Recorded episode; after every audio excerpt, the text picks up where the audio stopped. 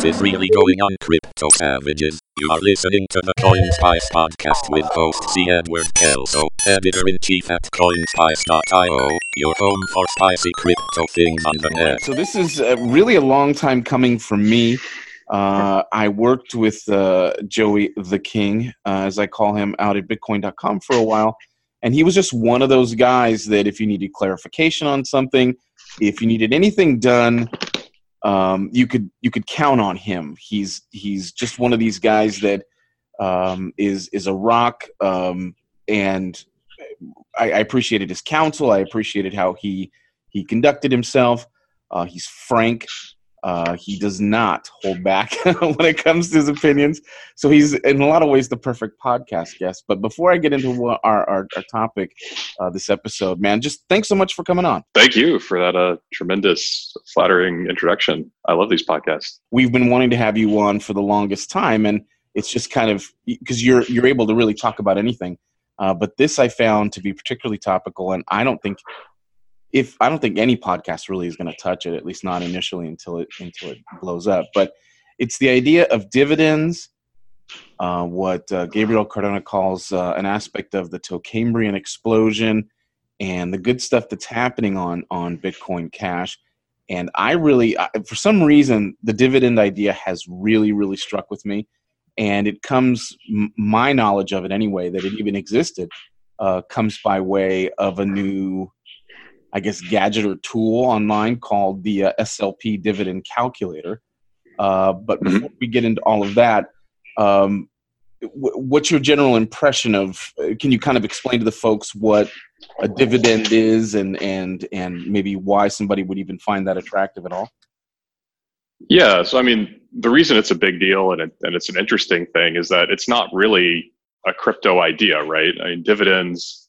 And what you said earlier, too, about the whole Tocambrian explosion, all that stuff, that just describes how humans have stored value and traded for thousands of years. Like, these are already things that humans do with existing technology.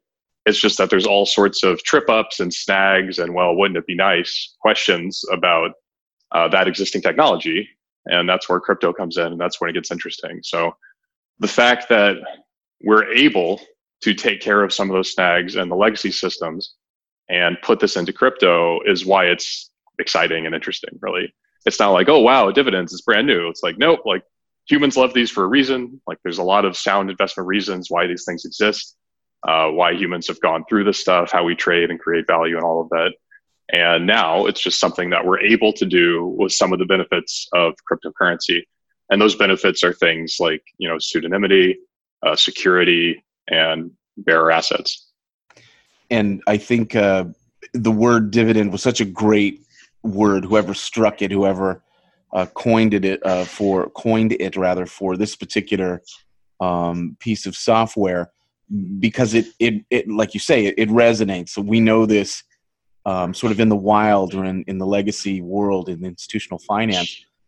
There are people who, you know, if you talk crypto, if you talk tokens, if you talk cryptocurrency or you say anything, their eyes are going to glaze over. But there are people with money who literally live on dividends. So they'll have their investments, and I'm trying to think of a proper metaphor, but essentially a company will sort of kick back to them for being loyal, for holding their shares or what have you, and will actually pay them. Essentially, you know, part of the profits, or you know, sort of a reward of sorts. So I mean, we're really just talking about capitalism here, right? So right. I mean, if you own, for example, stock or a share of a company, you're taking some of the risk, and you are entitled to some of the benefit.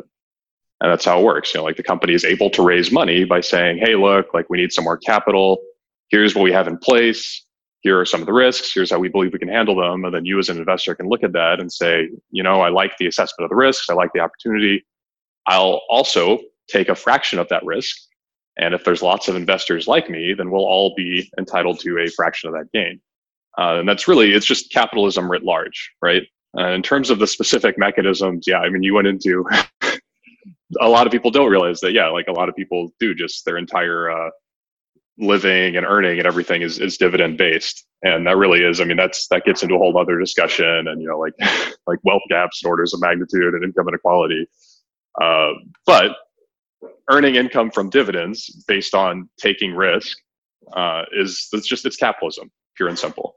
And if you're able to do that at high enough orders of magnitude, then yes, that could be quite an attractive income overall. And there are numerous people today, and probably everybody with a net worth of over, say, like $5 million USD, where that's the bulk of their income.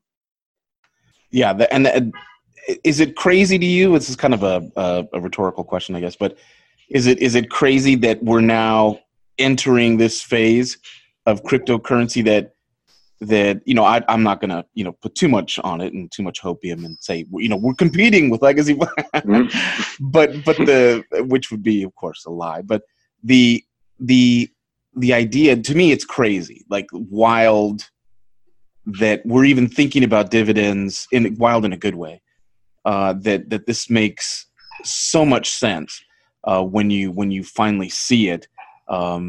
That companies now, who maybe for whatever reason were hesitating with cryptocurrency and couldn't really wrap their mind around it, they now, I think, they have a way in to I guess there's sort of a linguistic liaison between the tech and that traditional way of doing things. Does it, like, when you first heard, well, I guess I should ask you this. How did you first come upon the idea that dividends with SLP would even be possible? Like, was that your idea, or who kind of approached it?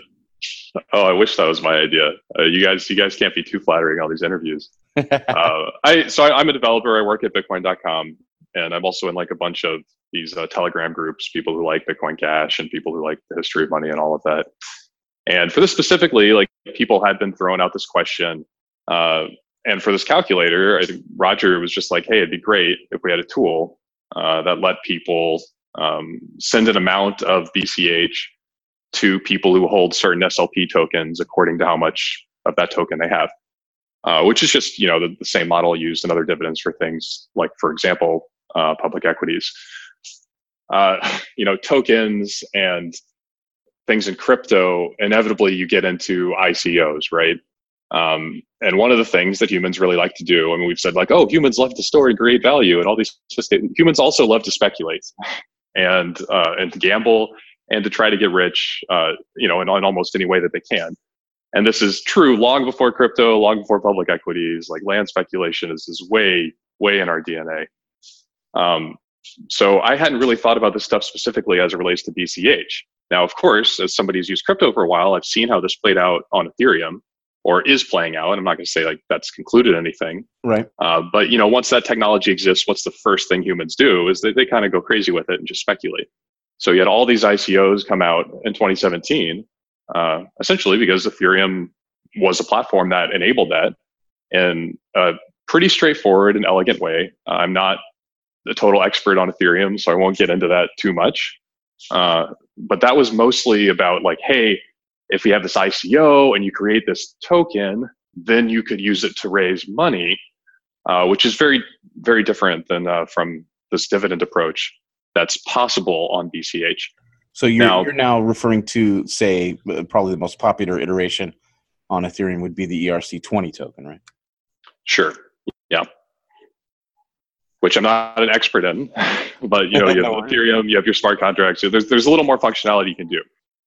With BCH and tokenization, and really, we keep saying tokenization because that's the word that's stuck when it comes to cryptocurrency. But we're just talking about creating one asset that represents another asset.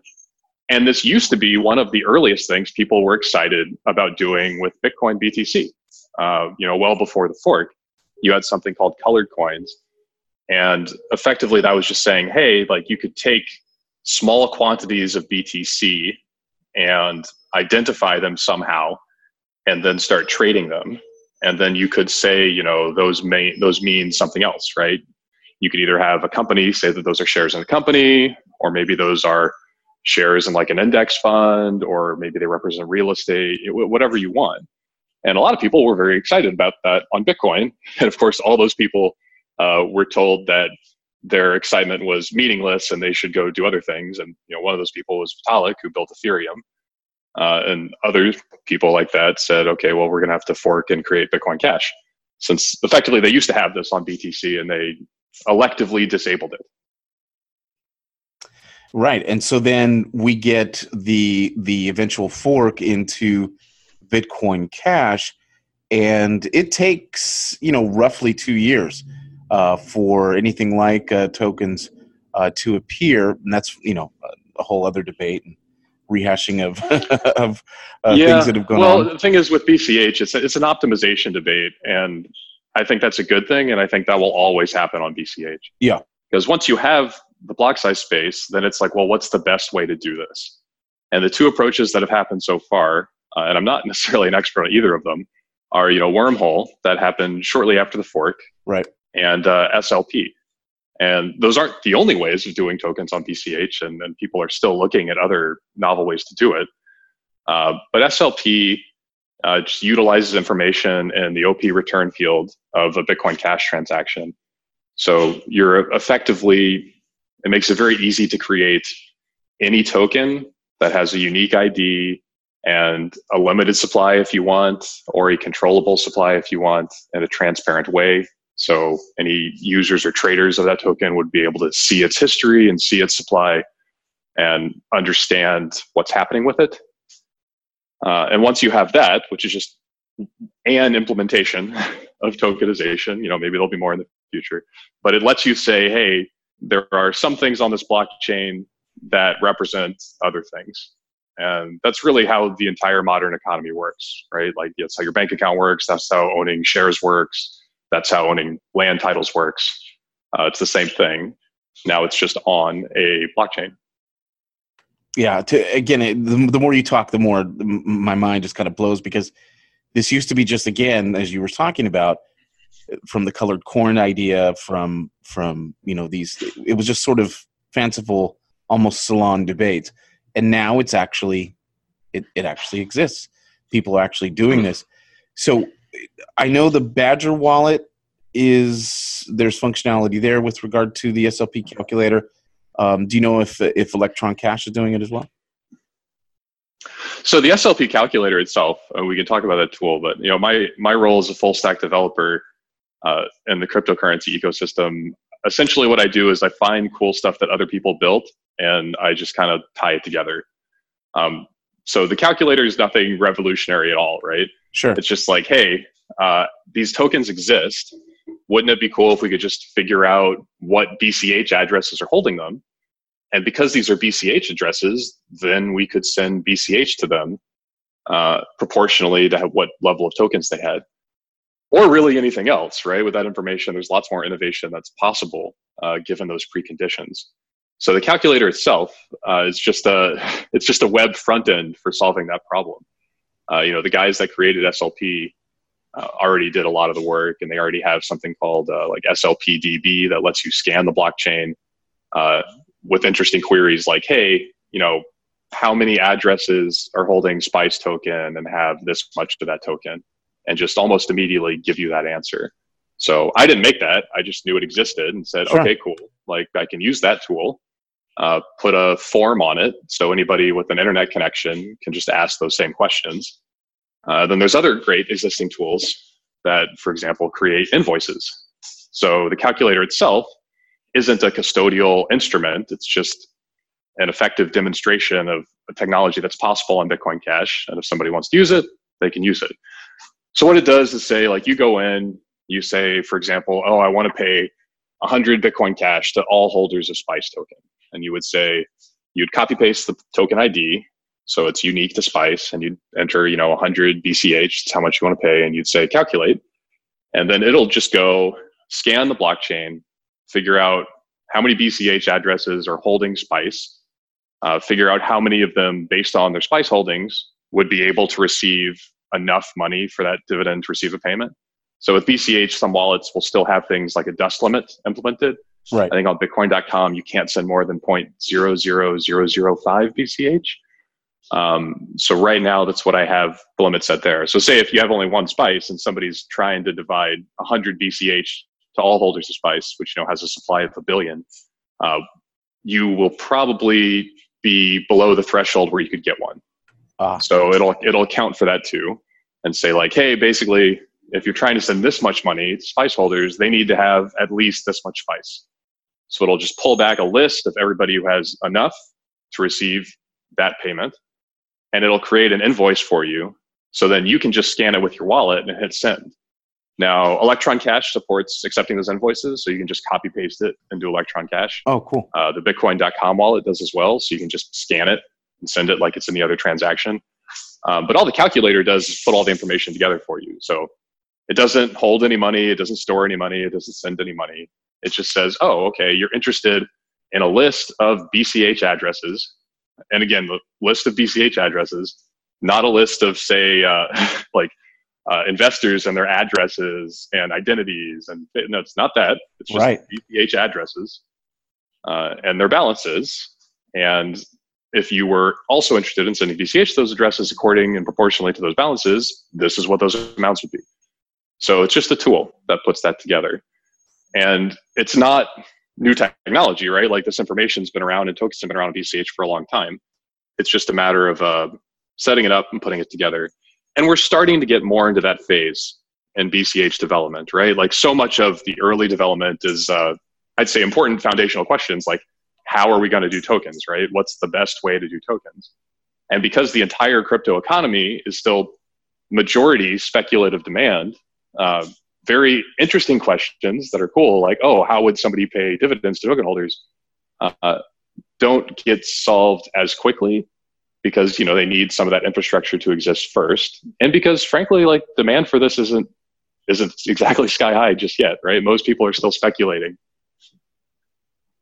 Right. And so it's a tool that, you know, is useful, and something that is, you know, somewhat novel in that it exists and the way that it does things.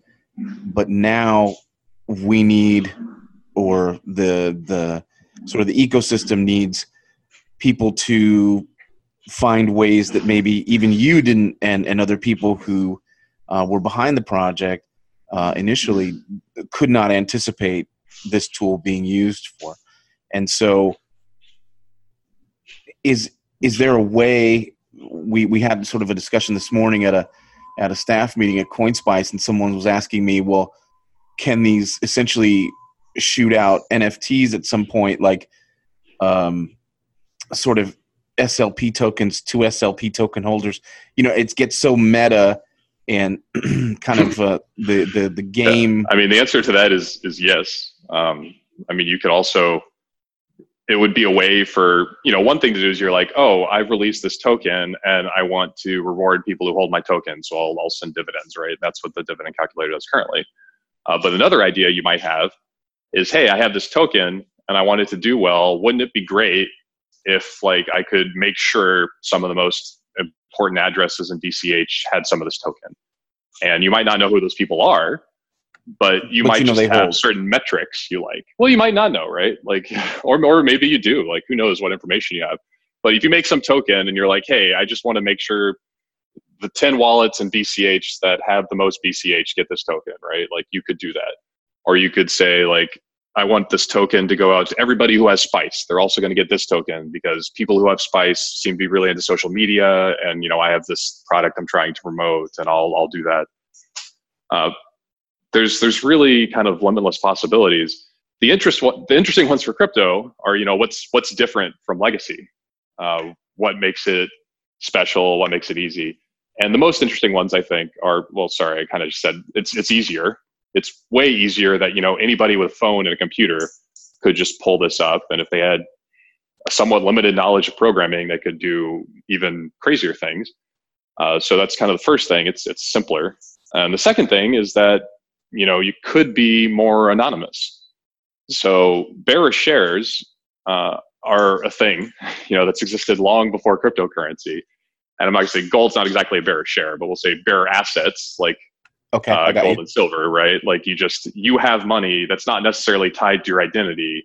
If you can just trade it with somebody, you can realize that value, and that can be, you know, bushels of wheat, It could be fiat currency in any given country or whatever. Now, they've also had bearer shares for things like equities or companies. And you see them in movies sometimes, like really fancy pieces of paper and all the things they have to go through, right, to prevent fraud and counterfeit, which happens all the time anyway. But with an SLP token, it could be much easier to prevent some of the traditional ways of fraud. I'm not going to say that fraudsters aren't always going to be involved in some sort of an arms race with wherever humans store value. Like, of course, that happens in cryptocurrency. But you won't need fancy embossing and columns outside of your building or whatever, right? You'll just need a hash that matches up with a token ID in this case.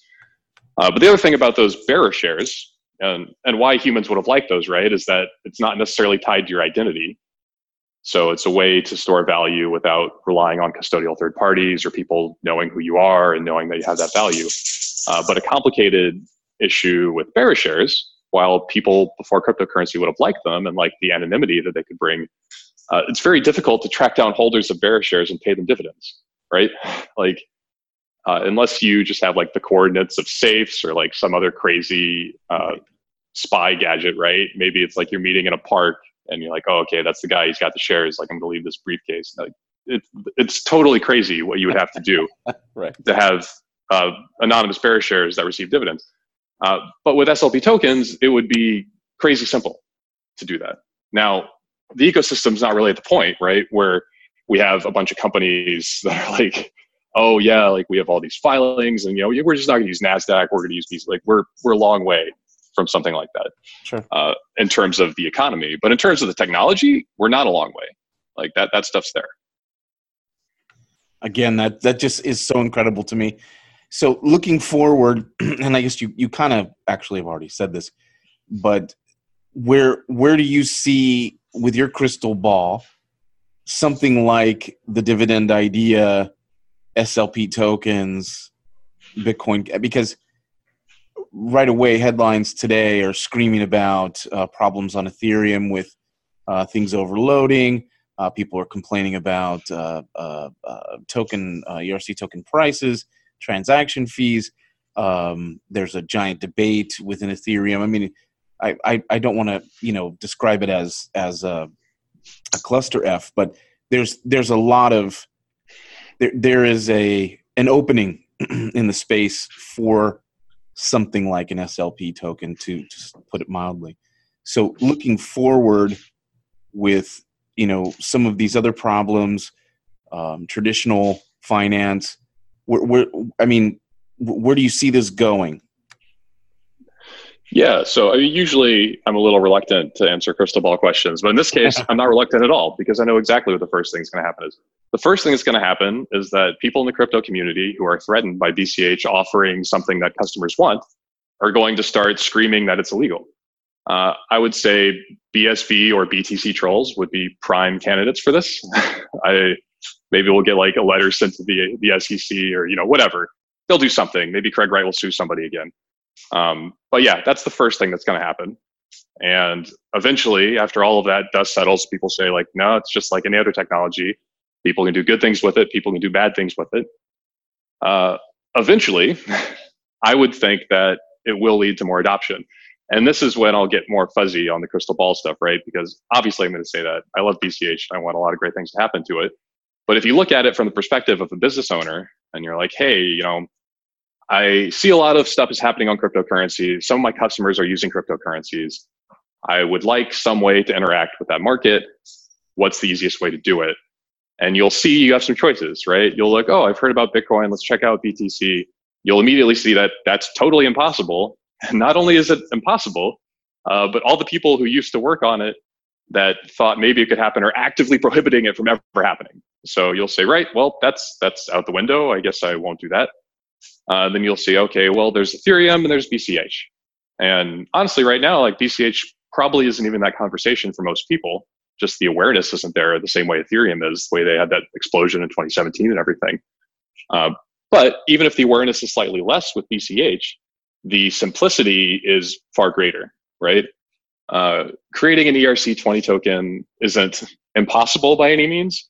But it's certainly more challenging to do than creating an SLP token. Creating an SLP token just involves downloading a wallet, giving it a name, clicking send. You can do it for a handful of cents. Unreal, just unreal. And hopefully this drives even more, you know, ideas, because again, for me, the sort of the killer app or the killer version or iteration of this idea would be the dividends in the traditional sense, but also these sort of in-game rewards, tokens on top of tokens, non-fungibility, expressions of it, and watching that just explode for the gaming community. Has there been much talk about gaming and games with regard to this? Just of what you've seen? So there's been a lot of talk. I wish there'd been more development work, but of course that always takes a little bit more time. I mean, we've been using the term dividend simply because that's one of the kind of legacy finance use cases. But of course, it's not restricted to that at all. Really, it's kind of a higher order component here. What we're really talking about is just sending money to people for reasons, right? And this is just a technology that enables that.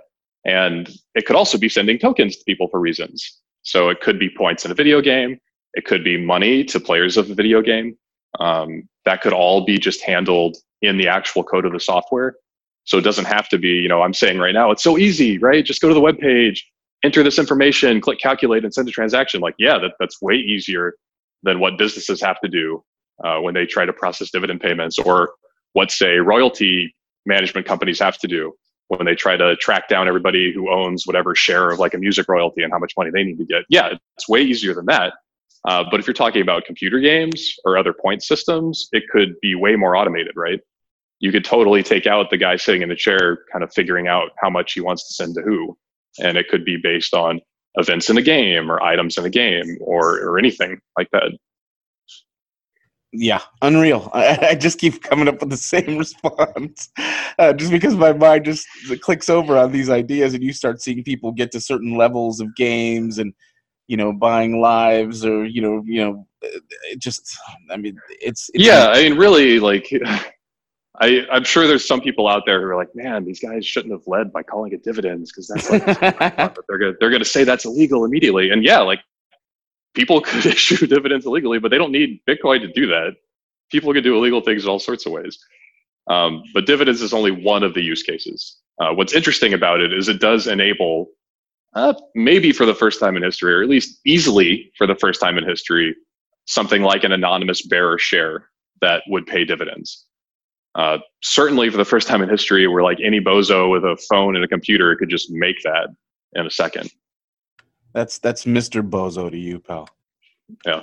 Oh, don't worry. I aspire to be that bozo. Oh, no. Not the illegal bozo, obviously. Anyway, I just learned a ton. I can't thank you enough for giving us the little tutorial here. But before I get too far over the skis, how does anybody find out about this stuff? Where can they interact with it, find it, and so on? Sure. So if you just go to the easiest way is go to tools.bitcoin.com. And if you just I think it's maybe the second row of icons, there's some other useful tools there for users of Bitcoin Cash, but it's called SLP Dividend Calculator. Click on that one and check it out. Mess around with it. You can create any transaction. You don't need to send it. You don't need to send any money at all. It'll also print out just a list of all the BCH addresses and, how much hypothetically you would be sending them if you were to be creating a real transaction. So you can use the tool without spending any money. Crazy. And since I know you're a homer for .com, and my heart in many ways is still there, do you know offhand if there's anybody else doing something like this? You kind of alluded to it earlier. But within the SLP ecosystem? Doing something, getting equities ready to launch or something? Yeah, or your calculator idea? I'm aware that people are trying to plan, for example, token airdrops to holders of different tokens. I'm not personally aware of any of the dividends. I know people have sent some just kind of test transaction dividends. I mean, I've created like a handful of tokens that I've traded with myself to test the tool. And it's worked. So that's always fun, but they don't mean anything. Yeah. And it's that sense of play, man. It's the sense of just sort of bugging around, checking out the tool, getting out there, trying it yourself. It is. Yeah. Silly tokens. And no, you're totally right. And that's what's going to be so appealing to developers, right? I mean, if you just go like developer.bitcoin.com and see how this stuff works. I mean, right now in the crypto hackathon scenes, it's heavily dominated by Ethereum. And for good reason. Like, they have excellent documentation, excellent tools. Like, I'm not here to shit on Ethereum. Like, they do some really cool things. But it's to the point where there are some use cases where it is much easier to get started with BCH or to build something with BCH, depending on what problem you're trying to solve. And I'd be remiss if I didn't point out, Joey is kind enough to use the SPICE token analogy in most of his examples. CoinSpice, of course, has no official affiliation with SPICE, but on the idea of playing and the value of just sort of monkeying with stuff for its own idea, that's literally how the SPICE token is born. And this thing has taken on a life of its own. Who knows? You know, it could crash tomorrow and no one care about it, but it really has gone from... Someone would care about it if it crashed tomorrow. We could offer all the disclaimers we want, right? Like, it's not like we're financial professionals. Exactly. It's also, while it's easy to be too wildly optimistic about cryptocurrency, and like we've all been there, it's also, I would say, very easy to be pessimistic about cryptocurrency or too pessimistic about cryptocurrency. But to say something like, "Oh, it could just go to zero tomorrow," and like the chances of that happening are quite minuscule. You know, and like the chances of nobody caring are actually zero at this point. It's like it's trading on exchanges, right? It is. It's got three or four now, yeah. And it's it doesn't mean it can't crash and lose value. Yeah, if that happens, people will care. Of course. I was being glib, but the point was that I saw it being born. You know, I saw these guys in our chat space, you know, effing around with it, sending it back and forth. You know, what if we did this and what if we did that? And I sort of half ignored it at first. And then all of a sudden it becomes a thing. And their website is gorgeous. Exchanges started picking it up, using it in combination with accelerators. And then Brecken got a hold of it and all hell broke loose. It's a thing. It people love to tip it.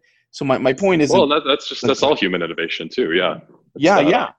So... You've been totally right about all of this. It's never this top-down thing. It's always like, oh, well, what if? And like, oh, that's pretty cool. Or like, that's interesting. Like, what if this? What if this? And it just takes someone, you know, my point isn't to highlight SPICE necessarily, but it just takes someone to kind of go, or a group of people to go, wait a second, I can do something with this. We can actually turn this into something profitable and meaningful. So it's a wild time. It's a really, really interesting time to be a part of the ecosystem in cryptocurrency and Bitcoin Cash in particular. So awesome, man. Thank you so much for coming on. Where can people find you? Where can they find your work? I'm just BytesOfMan at Twitter. So it's just twitter.com/BytesOfMan, BYTESOFMAN. And I'm also on memo.cash with the same handle. I'm not sure the best way to like find me on that page, but actually I have a link to my Memo profile from my Twitter profile, and I make some YouTube videos, but I only post those on Memo. So you'll have to check it out there. Very cool. And I'll be sure to have that in the show notes page. He is Joey King. He's a developer out at Bitcoin.com. And one of these guys that is a personal go-to.